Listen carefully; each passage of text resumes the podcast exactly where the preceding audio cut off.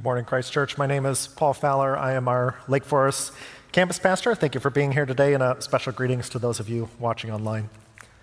Today, we're going to be talking about God's power, and to do that, I want to start off by asking you a question What would you do if you had power? And I'll define it as this the ability to do whatever you wanted to do, whenever you wanted to do it, because it's just what you want to do. What would you do if you had power? Think about this in your workplace. What would you do if you had power in your workplace to do whatever you wanted to do?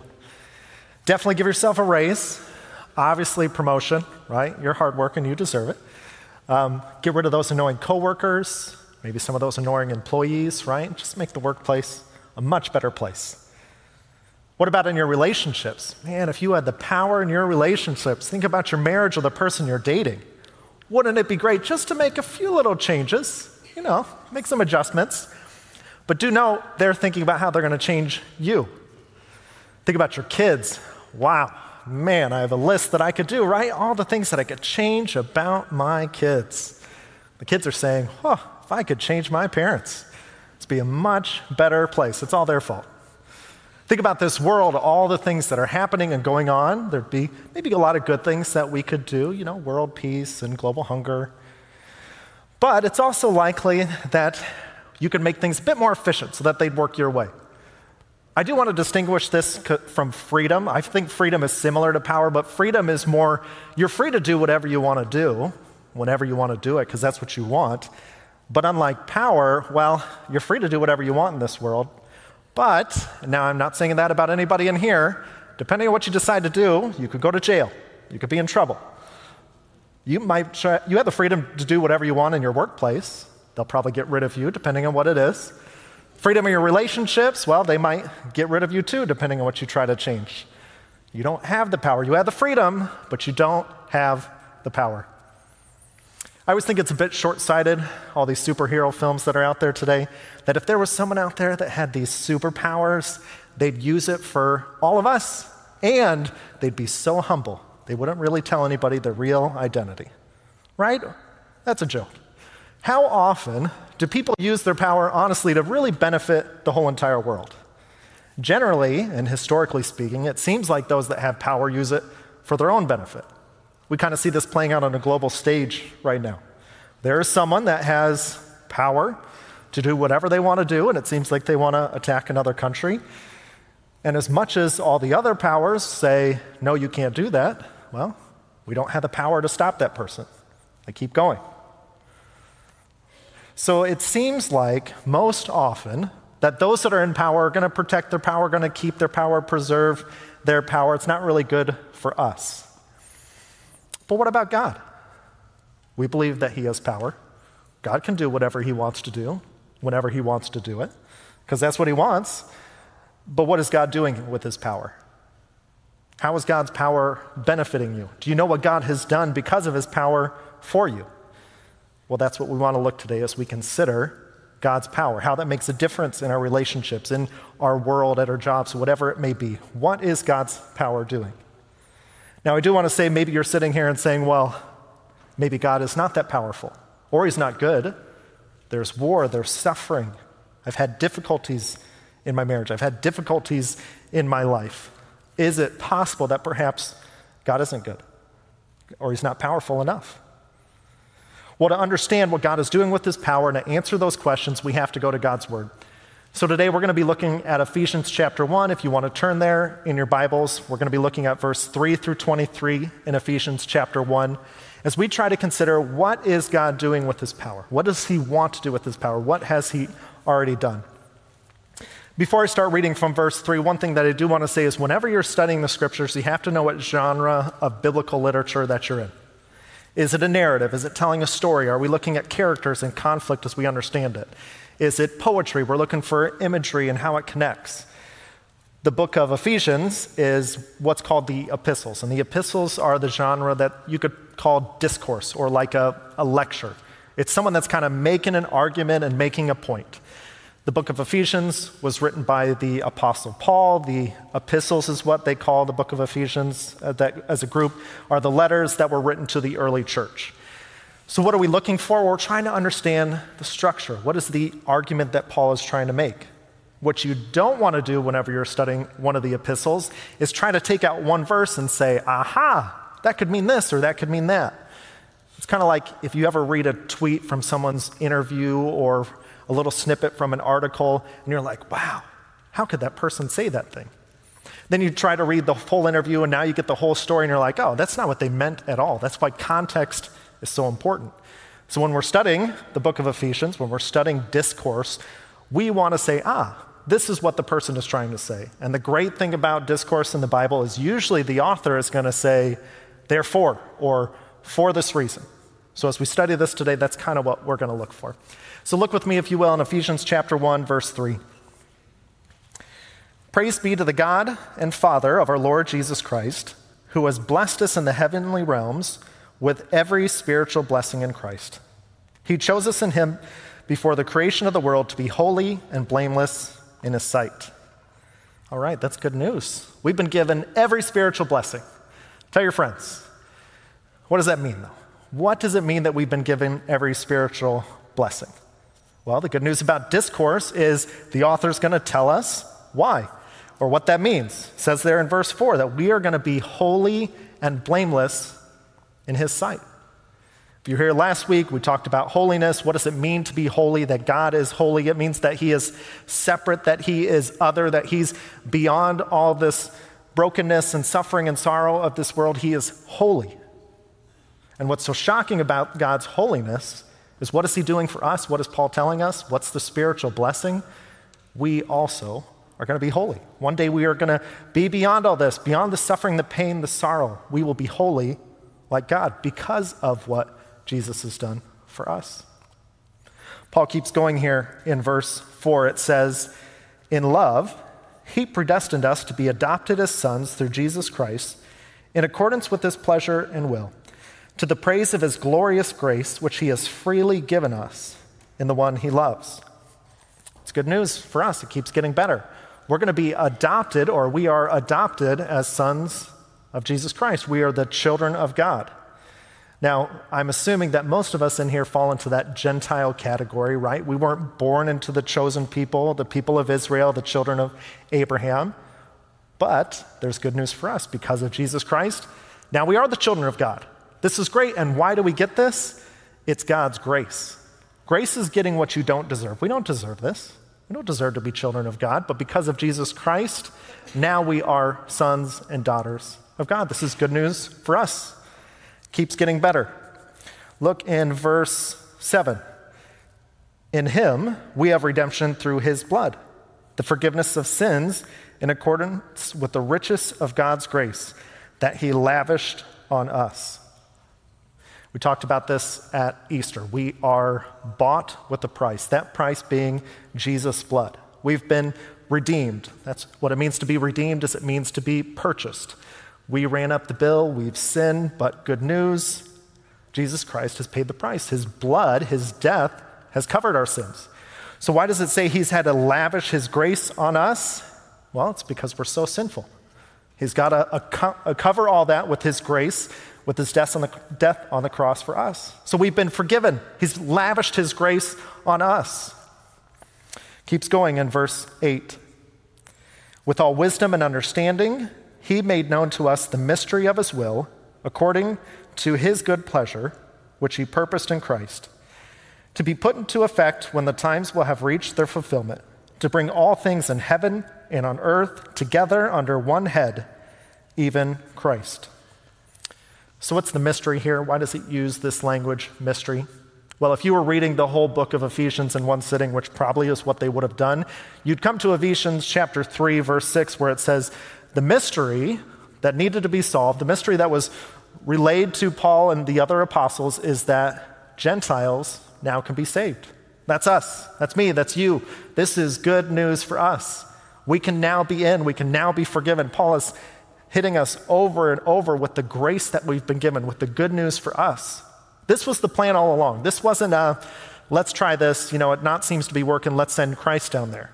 The plan from the beginning, the mystery that was hidden until just the right time, was that now all people would be saved through Jesus Christ. And now he is reigning. Everything is bought, brought under one body, who's Jesus Christ. Paul continues on in verse 11. In him we were also chosen, having been predestined according to the plan of him who works out everything in conformity with the purpose of his will, in order that we who were first to put our hope in Christ might be for the praise of his glory. This one's a little bit interesting here when he uses that word we. He's been talking a lot about us. So, who is he referring to here? I think he might be talking about the apostles or maybe the early church, those that first put their hope. And the reason I'll say that is because in verse 13, which we're about to read, he's going to be talking about you. So, this is the glory. Paul and the other disciples are going to spread the good news. That's for God's glory. So, they're the first ones to put their hope. But what about for us? Look at verse 13. And you also were included in Christ when you heard the word of truth, the gospel of your salvation. Having believed, you were marked in him with the seal, the promised Holy Spirit, who is a deposit guaranteeing our inheritance until the redemption of those who are God's possession, to the praise of his glory. So, what happens when we are saved, when we believe, is that the Holy Spirit is given to us. And it says here that's a deposit. It's a, it's a guarantee that we know our future is secure, that we know where we're going because the Holy Spirit's been given us. And I will say, positionally, it's helpful to understand what happens after Christ dies on the cross, he rises from the grave, and where does he go? He ascends to heaven. He ascends to heaven, he's seated at the right hand of the throne of God, he's mediating before God for us. And what does he do? He sends the Holy Spirit. So it's very important that you understand that working in your heart, that your job or who's been given to you is the Holy Spirit, and we are to keep in step with the Holy Spirit. Now, that's kind of a little sidebar, not the overall point of what Paul is trying to say. But before we go further, there's one thing I have to address that is probably the theological elephant in the room. For some of you that are theologians or mini theologians or in neither category, that's fine as well. There's a word that happens a couple times in here that is predestination or choice. What does that mean? For those of you who are theologians, you're like, oh, yes, I know. I've read Ephesians 1. And so at this point, typically what I'm supposed to do is to give you all the reasons why, whichever view I have, which I'm not going to tell you, is the right view. And then I'm going to mischaracterize the other side and tell you why, all the reasons why that's a bad idea and you shouldn't be that side. Now, I think you need to wrestle through and figure out what's going on. Predestination on one side could be, I'll give you a little bit of a characterization here for free. On one side, it is God chooses those who will be those that believe. Now, some would say that's not fair. Why would God choose this person and not that person? But we know from Romans 1, we have all chosen to go astray from God. We all deserve to be separated from God forever. So it's God's grace that He chooses some of us to believe in Him. On the other side, you have people that say, well, it's God foreknew who would believe, and those are the ones that He has chosen. Now, whichever side you're on, one thing that we all have to agree on throughout this passage is in no place do we see a part that we can say, you know what? There's me. That's what I did. That's why I'm saved. I did that part. I did that thing. That's why I, God has given this to me. It's all a work of God. Paul has been talking this for the last 11 verses. You have done nothing to be given what you've been given. If you walk through each of those verses, you can almost quickly just summarize it that He has blessed us in Christ. He chose us in Him. He's forgiven us through His blood. He predestined us for His glory. We get and we get and we get, and He gives and He gives and He gives and He gives. Paul is hammering this home. You have to understand all the things that God has done for you. Not because you deserved it or because you earned it, you did nothing. But what's the point of what Paul's trying to tell us here? What do we need to take home about this? What is the, the purpose of God's power? Why are we reading Ephesians 1? Well, I mentioned it earlier. The great thing about discourse is the author is probably going to tell you exactly what you need to do with it. Let's look at verse 15. For this reason, basically, all the things I've just said. For this reason, ever since I heard about your faith in the Lord Jesus and your love for all the saints, I have not stopped giving thanks for you, remembering you in my prayers. I keep asking that the God of our Lord Jesus Christ, the glorious Father, may give you the spirit of wisdom and revelation. And this is the first point for today so that you may know him better. The first point of what I want you to understand about God's power is you have to know what God's power has done for your past. You have to know what God's power has done to forgive you, to sanctify you, to make you righteous, to forgive you, to, to give you life with God. I think about this myself as a parent. Maybe some of you parents in the room would understand this. For those of you that aren't parents, or maybe you've had an event and whatever it might be, a point where you're doing all this work and then someone who is just kind of grumpy or frustrated comes up to you with their complaints. Have you ever had the thought that you just would like to say to them, if you only knew all the stuff that I've done for you? Right? If you knew, you think about your kids, all the times I've got up early to take care of you, to take you to this thing or to do that thing.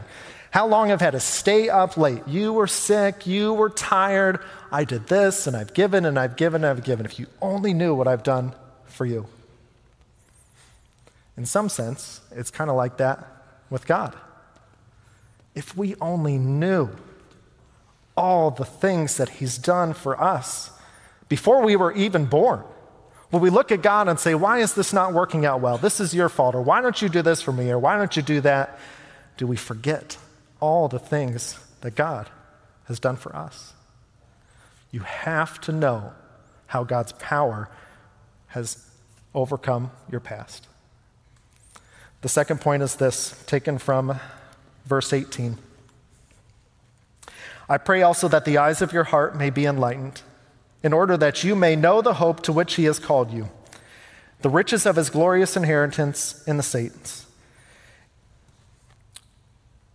So, what we're seeing here is now it's just not about what you need to know. And I like that Paul has this kind of twofold prayer. He's not just saying, get this through your head, just tell yourself to think the right things. That's very important. You have to know what God has done in your past but He also wants to engage our heart. Not the thing that's just pumping blood through our body, it's your emotions, your feelings. That in spite of everything that's going on in this world or the difficulties that maybe you're having with your kids or marriage or whatever it may be, fill in the blank there, that you can have hope. And what is that hope in? Well, it says the riches of his glorious inheritance, that we are heirs. What does that mean? That means that we know our future has been secured that we are for sure going to spend eternity with God in heaven. So we didn't know what God has done in our past, but you cannot forget, you cannot move forward if you don't have hope, not wishing, not wondering, hope that you know for certain that He has secured your future. The third and final point we take is from the end of verse 19 there and his incomparably great power, our key word for today, his incomparably great power for us who believe. That power is like the working of his mighty strength, which he exerted in Christ when he raised him from the dead and seated him at the, his right hand in the heavenly realms, far above all rule and authority, power and dominion, and every title that can be given, not only in the present age, but also in the age to come. And God has placed all things under his feet and appointed him to be the head over everything for the church, which is his body, the fullness of him who fills everything in every way.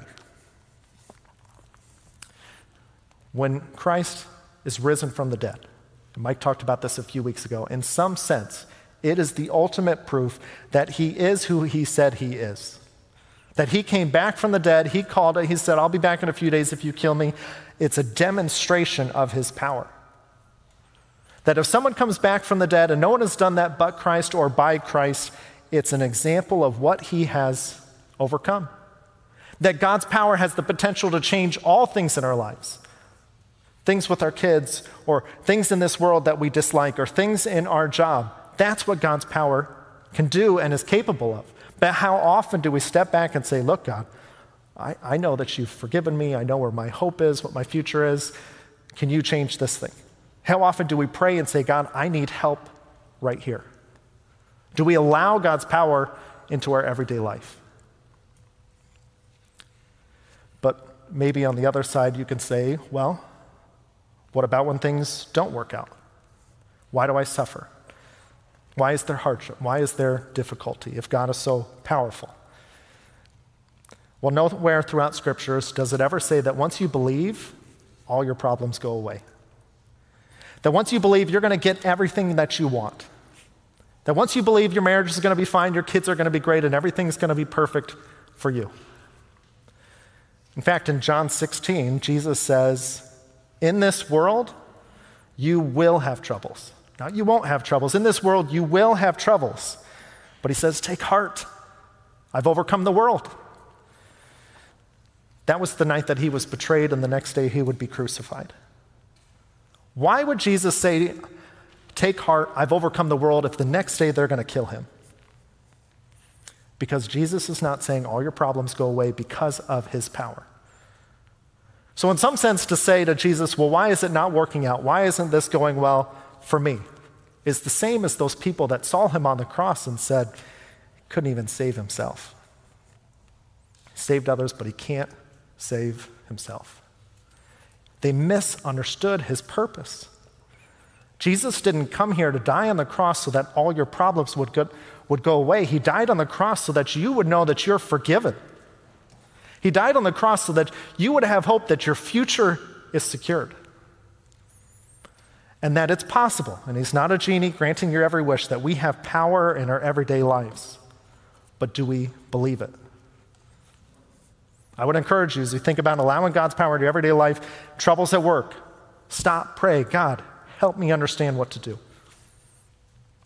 With your kids or in your marriage, Lord, help me know what to say. Help me love, help me serve, help me keep giving because of your power through me. You see problems on the news or troubles in this world, does it just make you angry or does it make you pray, God, we need your power? May you work things out.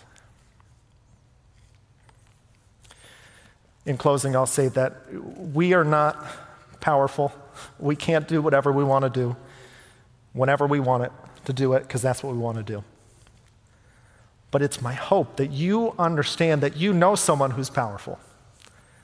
You know someone who can do whatever he wants to do, whenever he wants to do it, because that's what he wants. And you know what he did with his power? He's forgiven you. You know what he's done with your future? He's secured it in heaven. You have the power to bring him in your everyday life.